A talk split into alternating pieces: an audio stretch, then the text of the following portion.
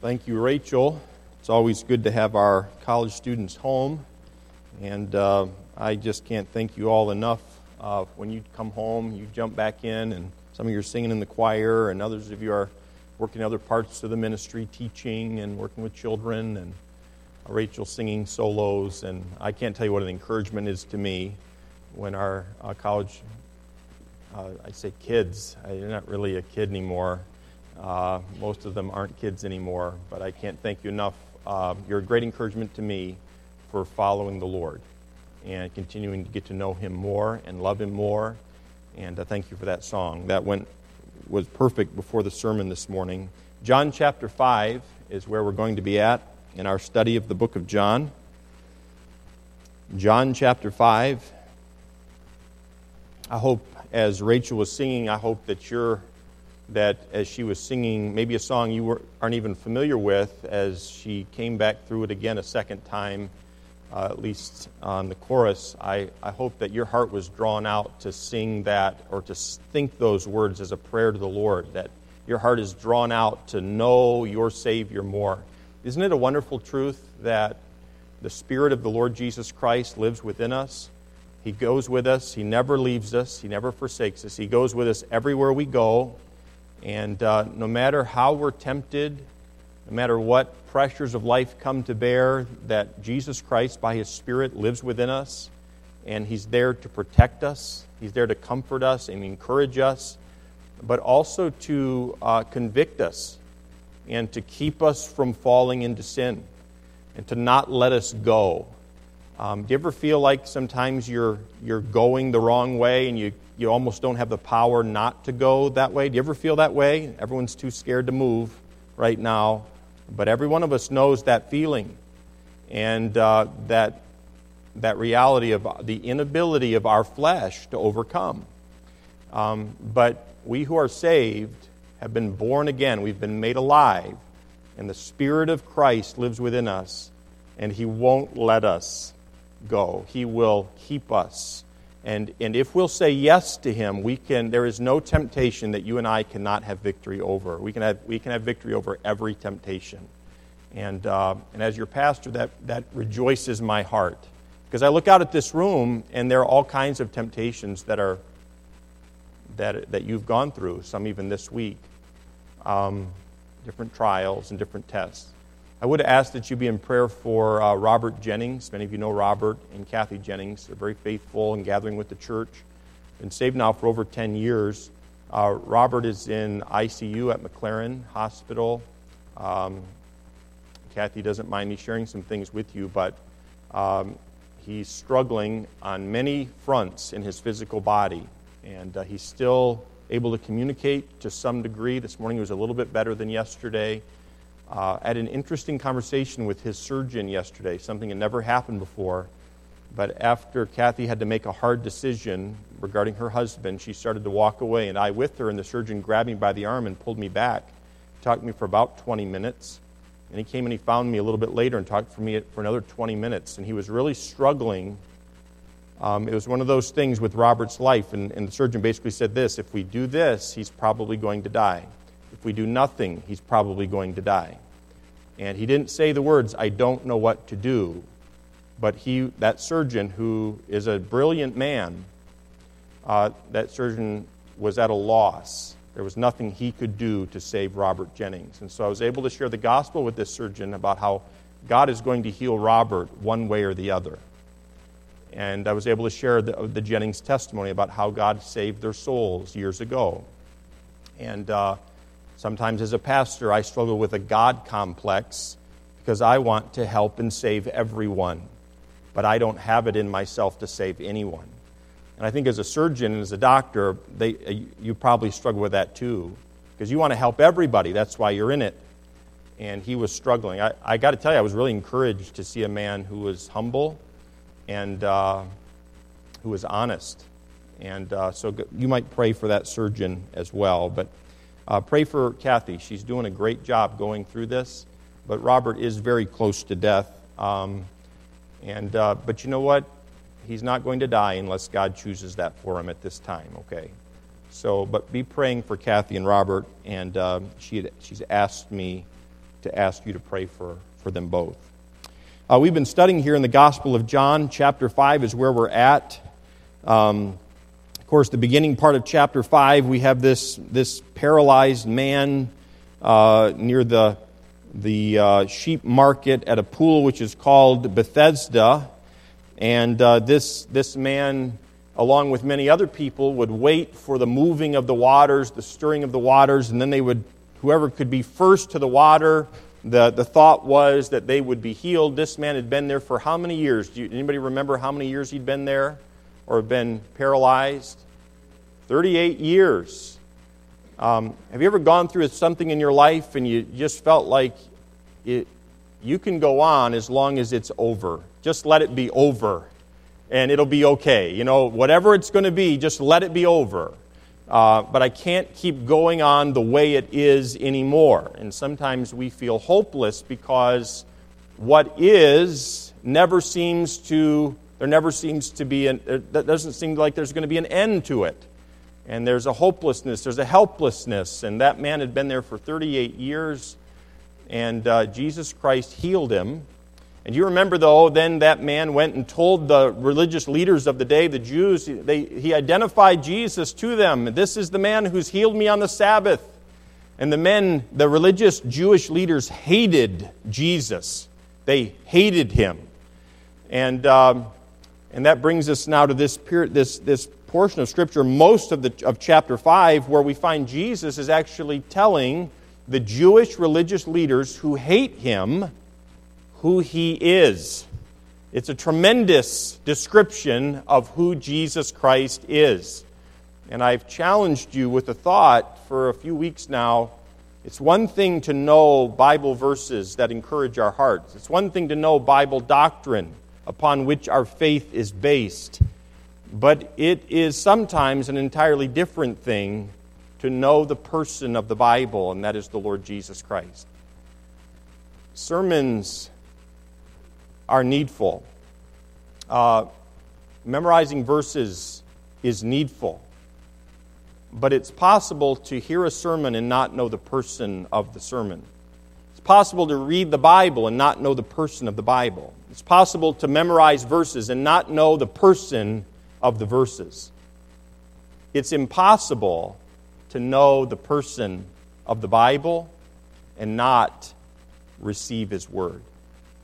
And my, my desire for every one of us in this room as, as Christ followers is that we would know the person of the Bible, the Lord Jesus Christ. Do you know Him?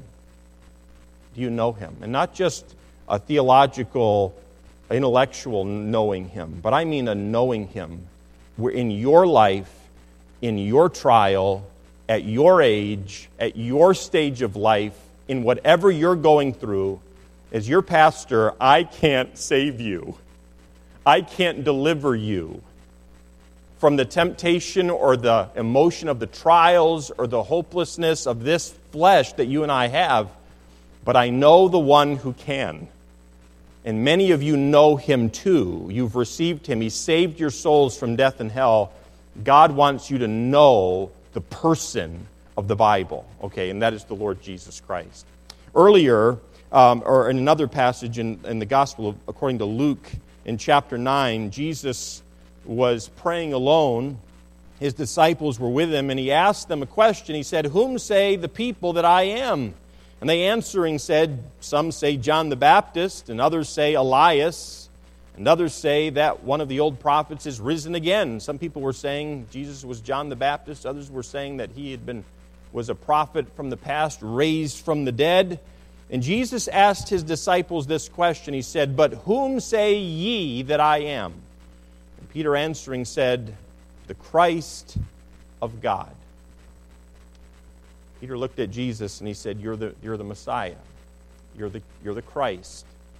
In essence, he was saying, You are God. And so, my question to us as we're looking at this second half of a message a couple weeks ago who do you believe that Jesus is? Who is he? Do you know him? You say, well, he's born, he was born in a main, he was born in Bethlehem. He laid in a manger, and he was sinless. There's a lot of things we could describe him, a lot of words we could describe him with. But who did Jesus say that, that he was. Let's look here at our text. John chapter 5. I'm going to begin reading in verse number 17. John chapter 5, and I'm going to begin reading in verse number 17. And, uh, and I'll not read the whole chapter. In verse 17, it says this But Jesus, in chapter 5, but Jesus answered them, and he says, My Father worketh hitherto, and I work. Therefore the Jews sought the more to kill him, because he not only had broken the Sabbath, but said also that God was his Father, making himself equal with God. Then answered Jesus and said unto them, Verily, verily, I say unto you, the Son can do nothing of himself, but what he seeth the Father do. For what things soever he doeth, these also doeth the Father likewise. For the Father loveth the Son, and showeth him all things that himself doeth, and he will show him greater works than these, that ye may marvel. For as the Father raiseth up the dead and quickeneth them, even so the Son quickeneth whom he will. For the Father judgeth no man, but hath committed all judgment unto the Son, that all men should honor the Son, even as they honor the Father. He that honoreth not the Son honoreth not the Father which hath sent him. Verily, verily, I say unto you, he that heareth my word and believeth on him that sent me hath everlasting life, and shall not come into condemnation, but is passed from death unto life. Verily, verily, I say unto you, the hour is coming, and now is, when the dead shall hear the voice of the Son of God, and they that hear shall live. For as the Father hath life in himself, so hath he given to the Son to have life in himself, and hath given him authority to execute judgment also, because he is the Son of Man. By the way, the Son of Man is a term for Jesus uh, that is found in the book of Daniel. Verse 28, he says, Marvel not at this. For the hour is coming in the which all that are in the grave shall hear his voice, and shall come forth, they that have done good unto the resurrection of life, and they that have done evil unto the resurrection of damnation. Let's stop there and let's pray. And then let's look at these verses as, and, and don't miss this, as Jesus Christ himself describes to us who he is.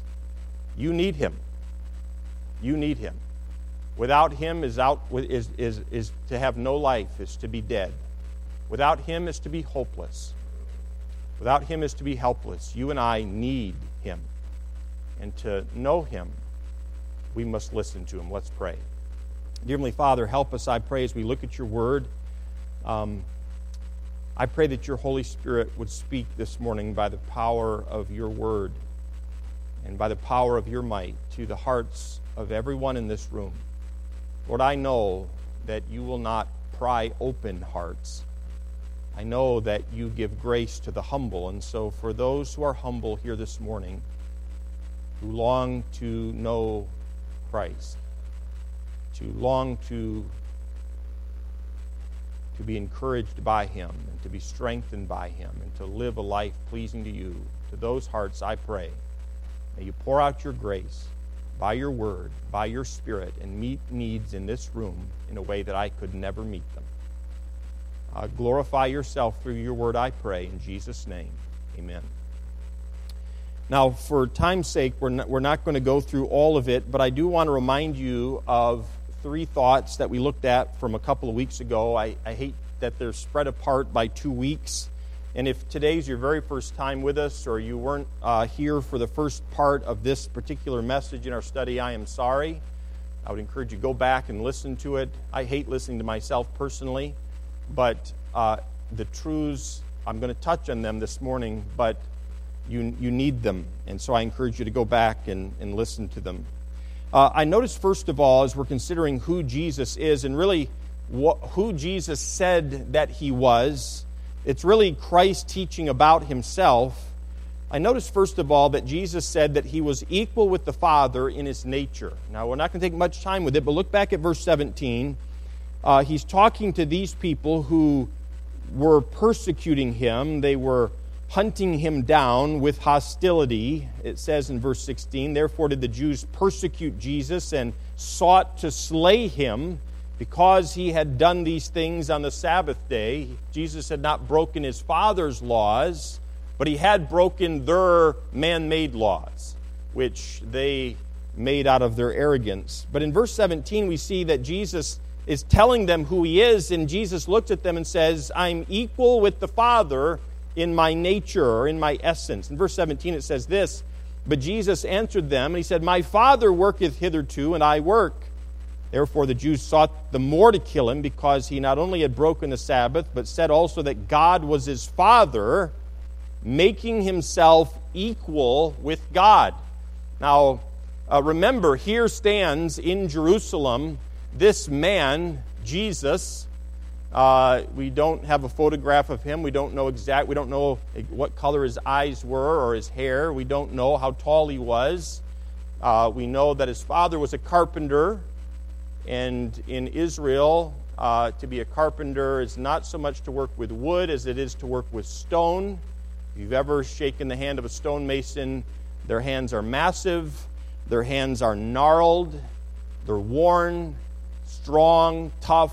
Okay, Jesus was not effeminate, um, but he was a Galilean. Have you ever talked to, have you ever found yourself talking to someone and they're from uh, the Upper Peninsula? You know that. How? A, okay, they have a certain way they talk. Uh, there are different uh, uh, accents or dialects, even. Different parts of the country have that, uh, even within certain states. Well, in Israel, they would have been, of course, speaking in Hebrew to one another. So they, he wasn't saying A. Don't leave here this morning thinking Jesus was saying A like a Yooper. Um, but the Galileans had a very distinct dialect. Um, and the Galileans, to some degree, were kind of known as being backward. Okay, now, Mrs. Roberts, are you here? She's away. Okay, so I won't pick on her from being from the Upper Peninsula. I was born there too. Uh, some in the South tend to think of the upper, the Yoopers as being a little bit backward, but none of you do. So that's good. You're kind. Um, but in, the, in Israel, the Galileans were kind of looked at like as being backward a little bit. So here we have in Jerusalem, which is the hub, the religious hub of the world, and especially of Judaism. Uh, here they are on the Temple Mount. Um, and here stands this man who, Jesus, who's being accused, and they hate him and they want to put him to death because he's just healed this paralyzed man who's had this for 38 years. No one else cares about him. And Jesus approaches him and says, Would you like to be healed? You know, in the sense, and the man is, Sure. And, and Jesus says, Rise up, take your bed, and walk. And this man does so. And now these, these, these religious Jewish people want Jesus dead. And here stands Jesus, and he's robed. He's wearing Galilean garments. He's wearing, uh, his feet are going to be dirty. He's going to have his sandals on. He's a, a carpenter, okay. His hands are rugged. And now he looks at these men and begins to describe to these men who hate him and want him dead who he is, who he really is. And he starts out by saying, basically, in no, and they got the message I and my Father are one.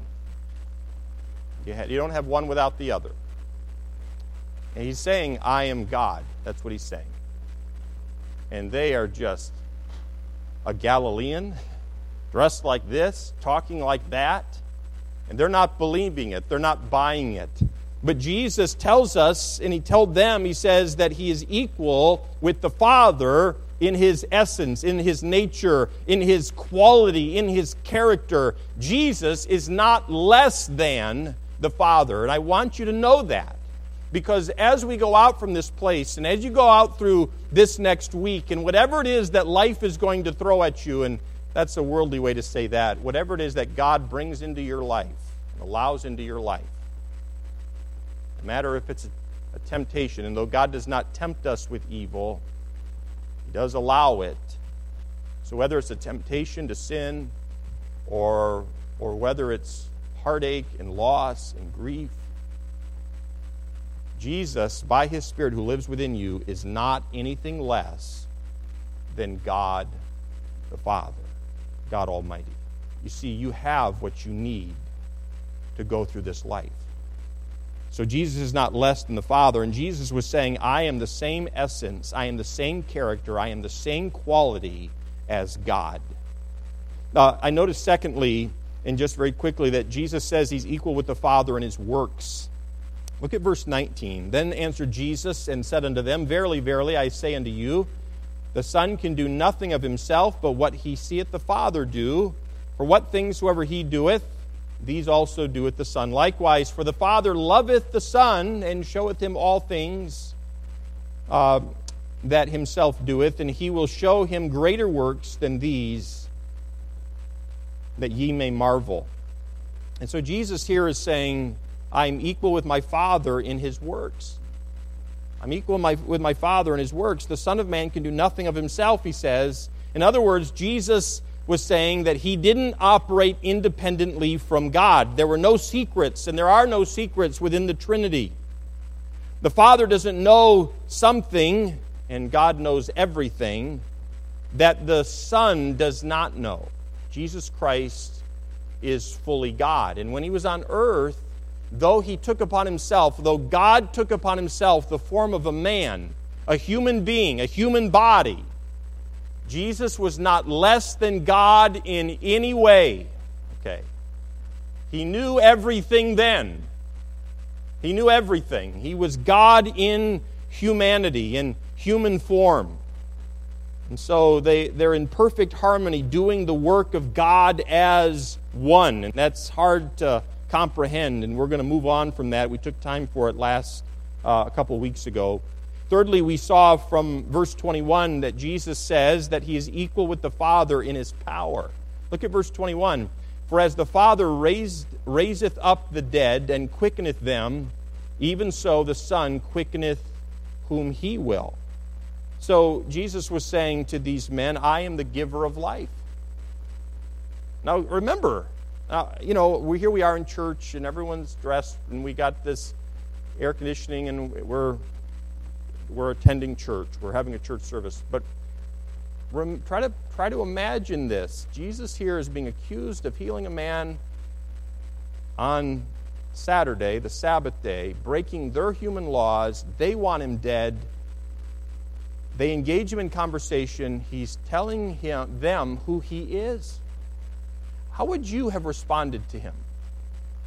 How would, how would you respond to him if Jesus were revealing himself to you? How are you responding as Jesus is revealing himself to you through his words? Are, are, are, do you, are you like me at times where you find yourself going through life and you're complaining and, and you don't and you, and you kind of have this attitude or air about you that you don't have what you need for the task at hand? And god's kind of forsaken you and left you alone. You ever, do you ever struggle with that at all? You don't have to move a muscle Am I the only one?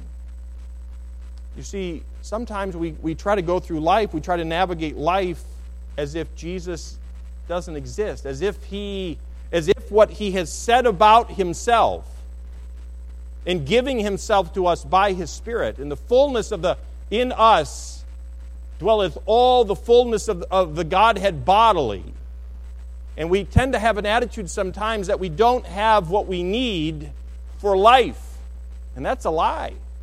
In fact, that attitude is kind of the attitude that these men had, these religious leaders had, when they were looking at Jesus and he's describing to them, This is who I am. I am the Messiah.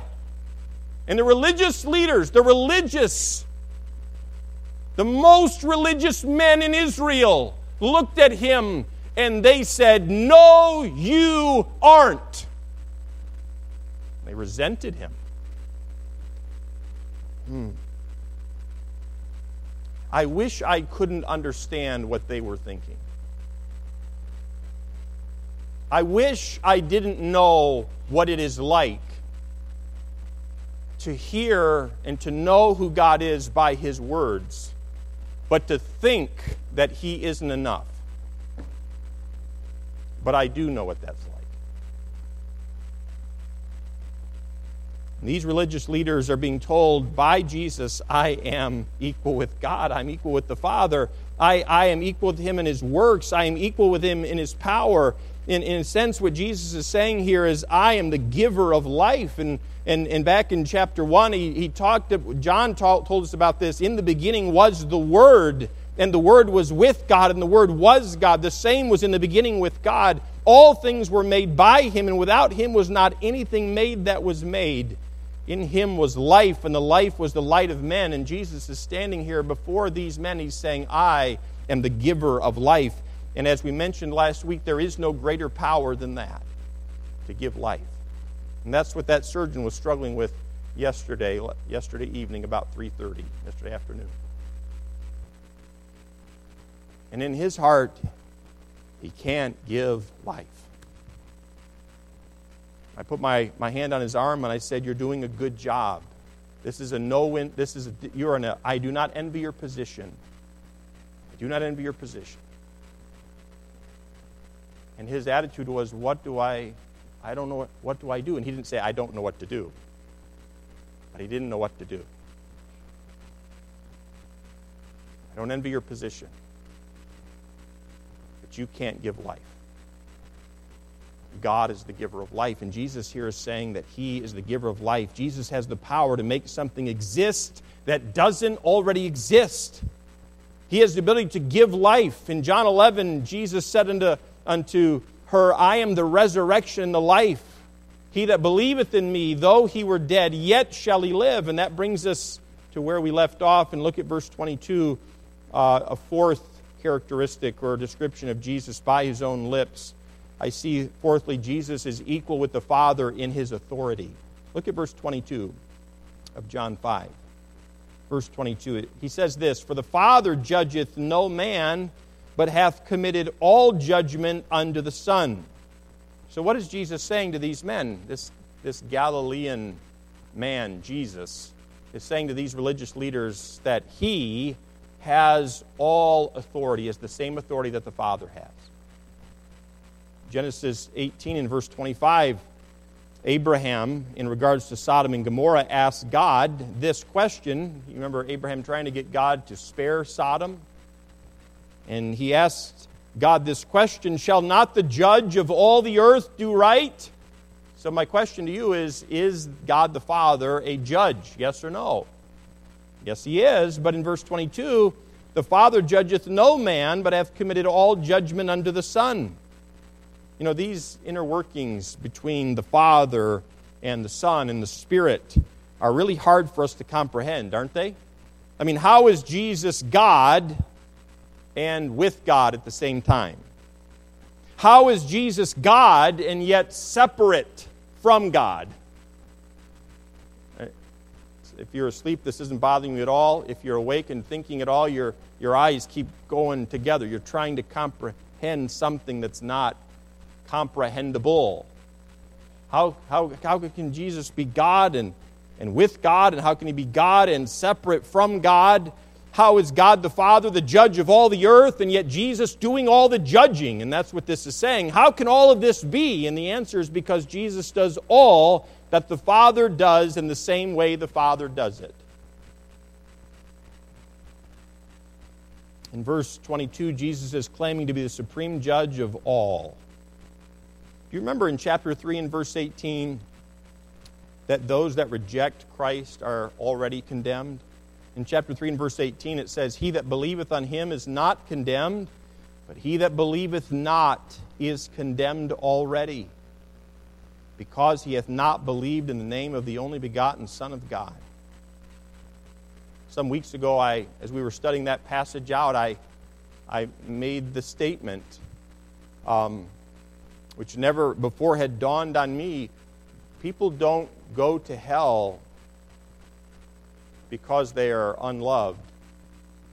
And people don't even go to hell because of sin. People go to hell because they will not believe upon the Lord Jesus Christ. That is the only reason.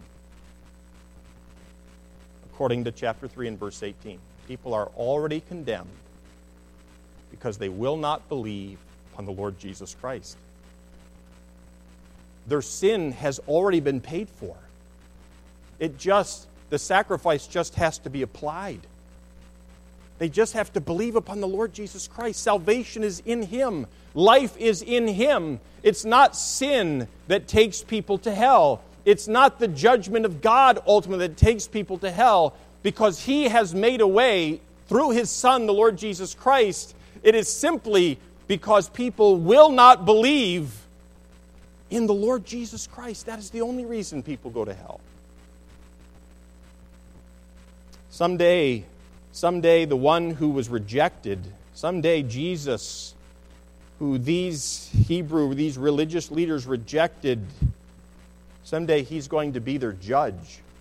And that's what he's saying in verse 22. Fifthly, I notice Jesus says that he's equal with the Father in the honor due him. The honor due him. Not everybody is honorable. You understand what I mean by that? Some people are not honorable people. They don't deserve honor. It would be wrong to give them honor. But Jesus is honorable, and not just honorable, but he is equal with the Father in the honor that is due him. Now, this isn't a startling claim, I think. Look at verse 23. He says that all men should honor the Son. He's standing here in his sandals and his Galilean garments with his Galilean accent. He says that all men should honor the Son even as they honor the Father. He that honoreth not the Son honoreth not the Father which sent him. I mean, these guys had to be flaming mad. I mean, they had to be seething. Oh, how they hated him. They hated him so much. And Jesus is saying that he, as the Son of God, the Son of the Father, is due the same honor that the Father is due. No, well, why? Could, would be our question. Well, since Jesus Christ is the reason that we exist, He is our Creator, because He is the one who rules on our eternal destiny whether we will go to heaven or whether we will go to hell, because He is the beginning and the end. Jesus Christ is to be honored as the Father is honored. Now, how should we respond to the Creator? How should we respond to our Creator this week when He speaks to us with that still small voice? That we don't hear an audible voice, but He is leading us a certain way. Will we honor him? We took a whole year, and our theme for the year was I will honor God. Do you remember that theme? I will honor God. Is it, is it natural for us to honor him? Is it our natural tendency to honor him? Yes or no? No, it's not. It's not our natural tendency. Our flesh is going the other way.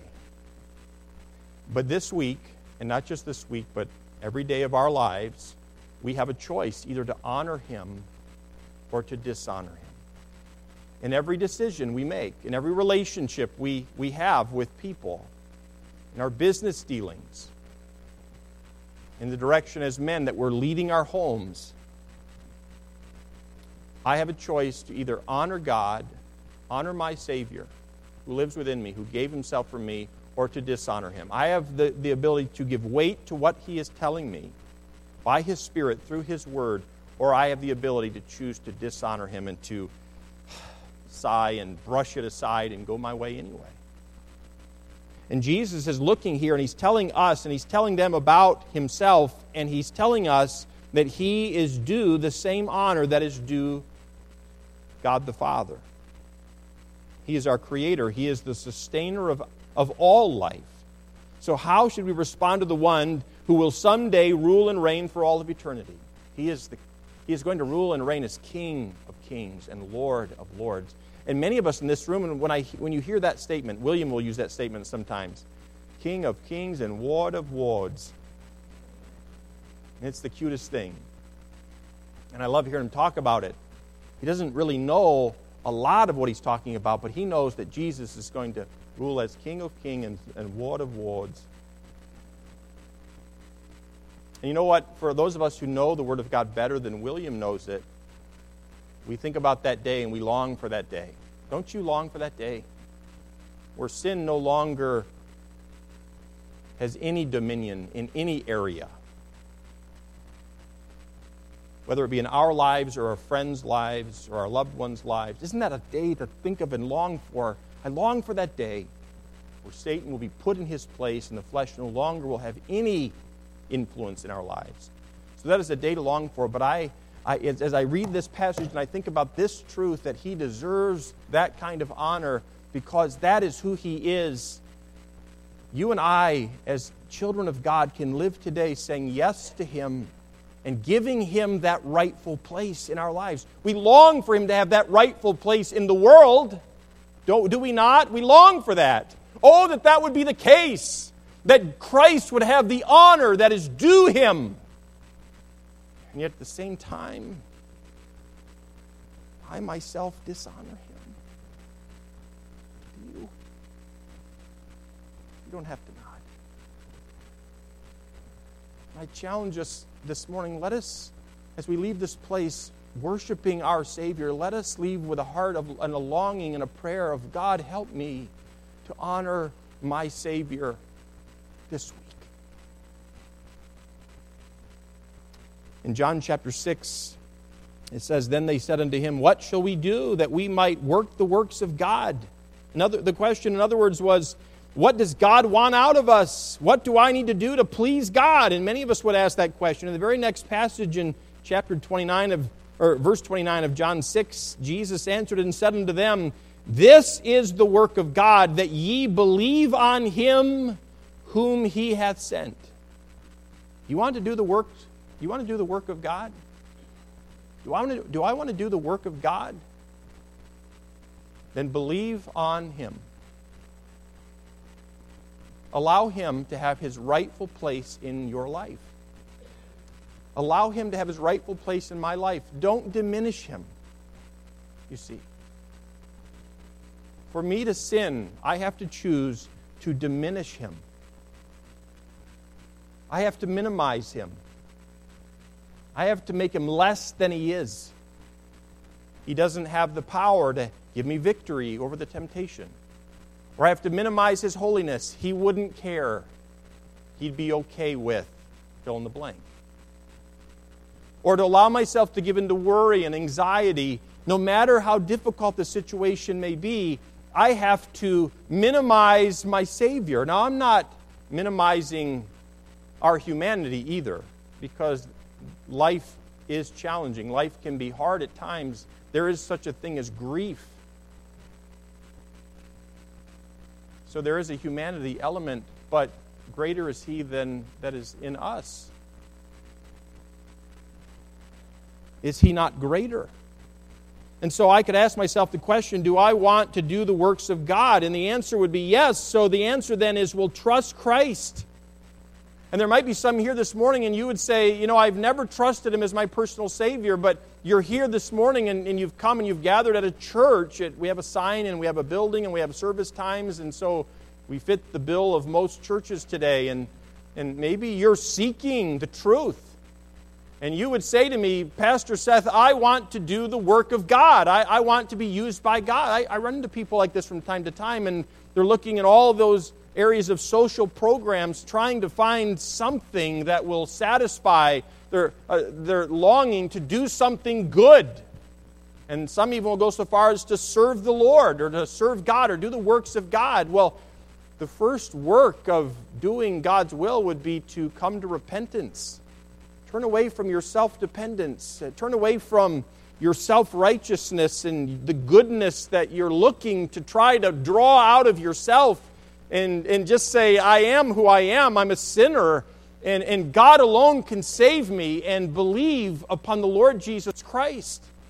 And let Him save you. And let Him take up residence in your life by His Holy Spirit and lead you and guide you and instruct you. There are uh, more than a couple hundred people in this room this morning who have come to that place in our lives. We've stopped looking into ourselves for an inner goodness and we've said, Lord, we're sinners. From head to toe, would you, would you save us from our sinfulness? And, and we're trusting Him. We're trusting Him. And I encourage you to do that as well this morning. Don't lean on your own understanding. And this would fit for those of us who are believers. Some of us, uh, we, are trying to lean on our own understanding, and it, boy, is it disturbing. We're, we're, we're so vexed. Let's trust Christ to guide us and direct us through this life. Let's wait upon Him Let's, in all of our ways, acknowledge Him and let Him direct our paths. You see, when, when we honor Christ in our lives, we are who we're supposed to be. And we are where we are supposed to be. And we are doing what we are supposed to be. Many of us here this morning would say, I, I want to be who I'm supposed to be. I want to be who God wants me to be. Or some of us would say, Where is it that God wants me to be? Does God want me to be serving Him in that state or in this state or in this ministry or in that ministry? Or, or many of us would say, I want to be doing what, what, what I'm supposed to be doing before the Lord. Well, do this. If you will honor Jesus Christ with the honor that is due the Father, you will be who you are supposed to be. You will be where you are supposed to be, and you will be doing what you are supposed to be doing. You know, as husbands and wives, we need to honor the Lord in our marriages. We do. So that we'll be who we ought to be in our marriages. In every area of our lives. In verse 24, as we wrap things up, Jesus makes this statement that he's equal with the Father in truth. Look at verse 24. He says, Verily, verily. I'm going to read on in just a moment, but those words mean truly, truly. And he says this, truly, truly, or verily, verily, against the backdrop of the deception and the lies of the religious leaders. The lies and the deception that the religious leaders of Israel were believing and teaching. And what was their lie? What was the lie of these religious leaders? The lie of the, these religious leaders was that the salvation, that, or that salvation in general, was possible to attain by keeping their laws. Their lie was that Jesus was not the Messiah. And to have eternal life, he says in verse 24, you have to hear and believe the truth. You have to believe upon Jesus Christ. In John 14, Jesus said unto them, I am the way, the truth, and the life. No man cometh unto the Father but by me. Well, what is eternal life? Well, eternal life is to escape from condemnation, it's to escape from judgment. It's, eternal life only comes to those who hear God's word and believe upon the Lord Jesus Christ. To have eternal life, you must come to Jesus Christ. There is no salvation in any other name. Only in the name of Jesus Christ. And he is telling them here in verse 24 that he is equal with the Father in truth. In John 3 and verse 36, it says, He that believeth on the Son hath everlasting life, and he that believeth not the Son shall not see life, but the wrath of God abideth on him. I'm reminded that it's impossible to believe if you haven't heard you haven't heard. Romans 10 tells us, So then faith cometh by hearing, and hearing by the word of God to be saved. A person must believe what has come from God. That is, he must believe Jesus Christ. You remember that's what he says in John chapter 1 In the beginning was the Word. And God sent the Word to the earth. And you remember the Word, what is the Word? It is the revelation of God in human flesh. Jesus God in human flesh. You want to know God? Look at Jesus. You want to know who God is? Listen to Jesus. Listen to his teachings. You can't know the Father without coming by the Son. And this is true in both the Old and the New Testaments. All of the teachings, all of the claims, all of the commands that come from Christ in the, in the New Testament, and all of the prophecies about Christ that were given in the Old Testament they must all be believed. Why? Because they're equally true. They're truth. Anybody who says that Jesus is inferior to God fails to understand who Christ is, and they're putting their eternal soul in jeopardy. The Mormon cult believes that Jesus is a created spirit brother to Lucifer, who was created by a God, who was created by another God. And there are some very moral Mormons, family oriented, admirable qualities, but they reject that Jesus is God. And there is no salvation. You see, what we gather around, it's not just a religion.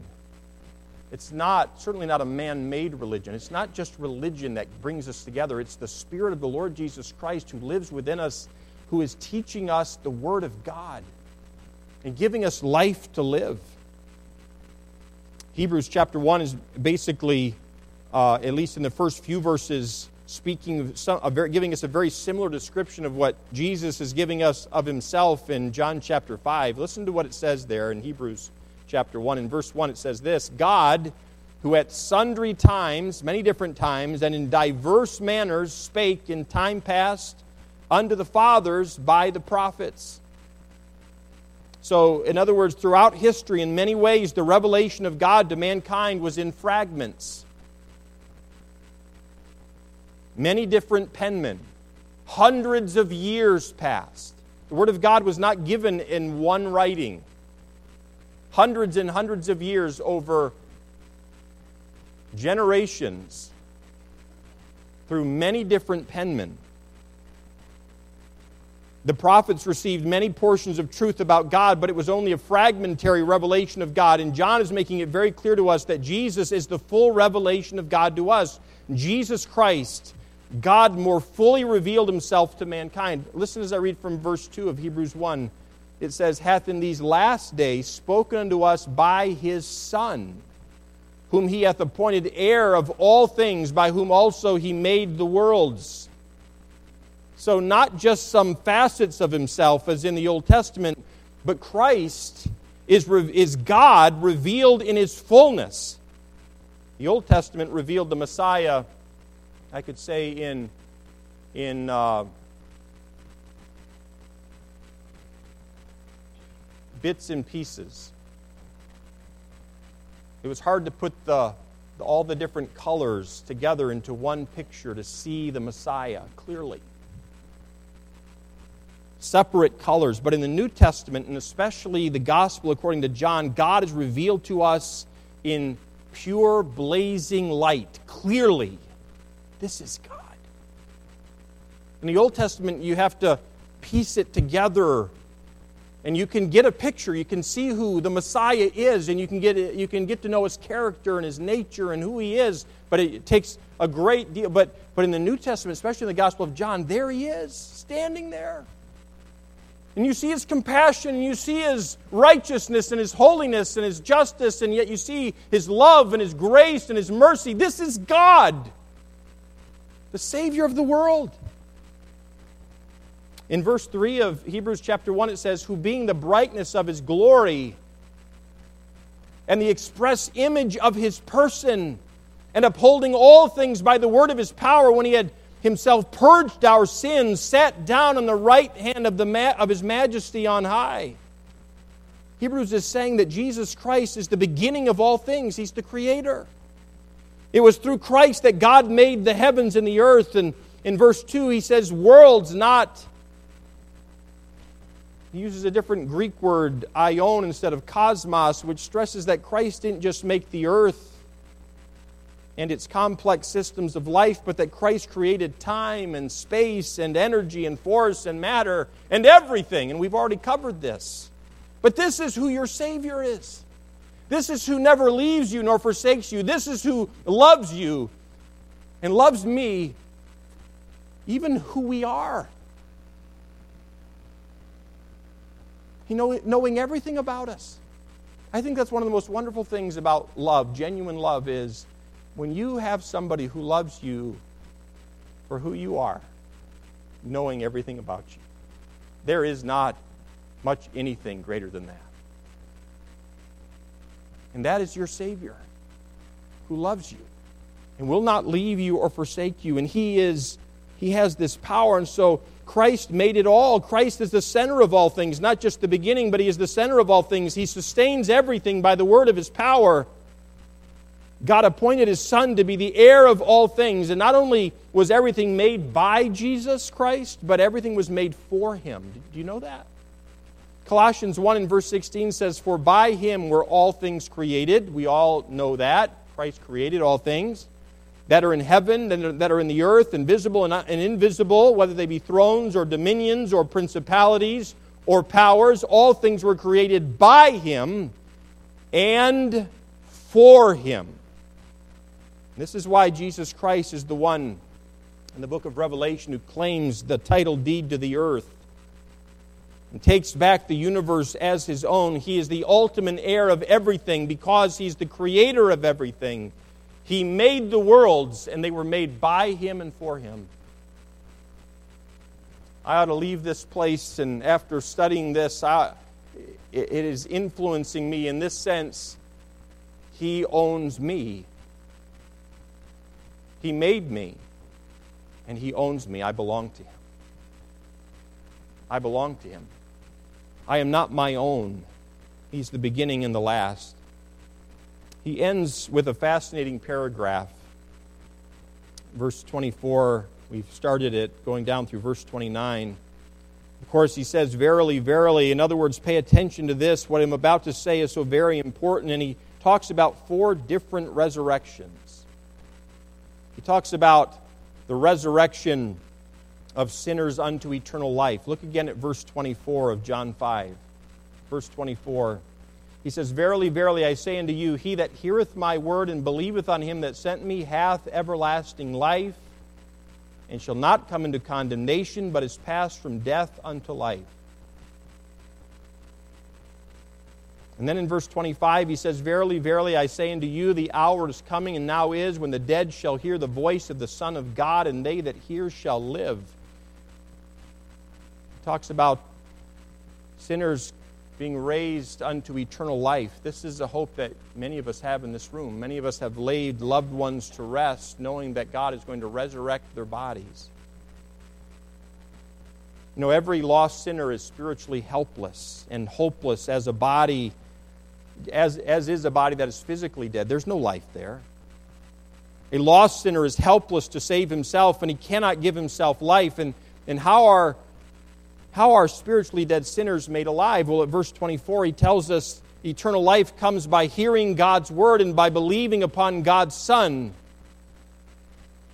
Jesus healed the paralyzed man, right? Back in verses 8 and 9 at the pool of Bethesda by the power of his word. He told him to stand up, take up his bed, and walk. By the power of his word. And every time Jesus raised somebody from the dead that's recorded for us, he spoke his word. He did it in Luke chapter 7 and chapter 8 and then in John chapter 11. And God God's word is living and it is powerful. Hebrews 4 and verse 12 says, For the word of God is quick and powerful and sharper than any two edged sword, piercing even the dividing asunder of soul and spirit and of the joints and marrow, and is a discerner of the thoughts and intents of the heart. Everlasting life. Do you have that? Everlasting life means that all those who believe upon Jesus Christ can never die spiritually again, nor will the believers in Christ be brought into judgment. But to hear God's word and believe upon Jesus Christ is salvation. In verse number 26, he tells us that the re- resurrection of our Lord, uh, he, he tells uh, these men of, of his resurrection himself.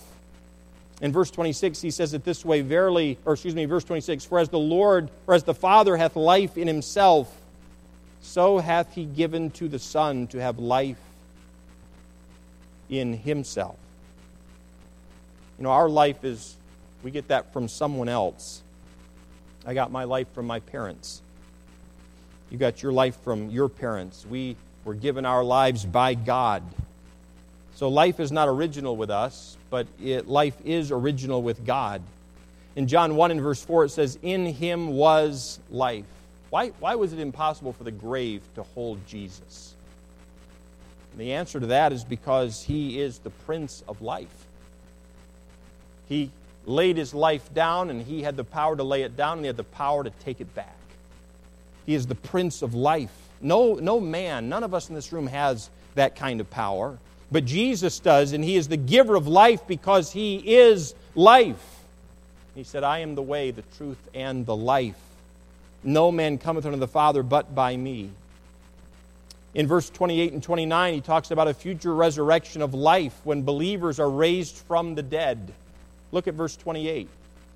He says, Marvel not at this, for the hour is coming in the which all that are in the grave shall hear his voice, and shall come forth they that have done good unto the resurrection of life, and they that have done evil unto the resurrection of damnation. There's going to be a resurrecting of the physical bodies that are laid to rest.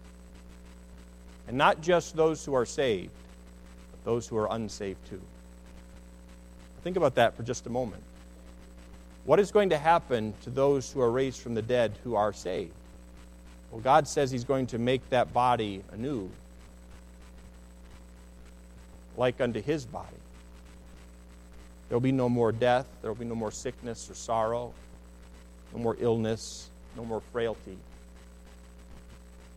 But to those who are raised from the dead, who have not believed upon the Lord Jesus Christ, he says at the end of verse 29 And they that have done evil unto the resurrection of damnation.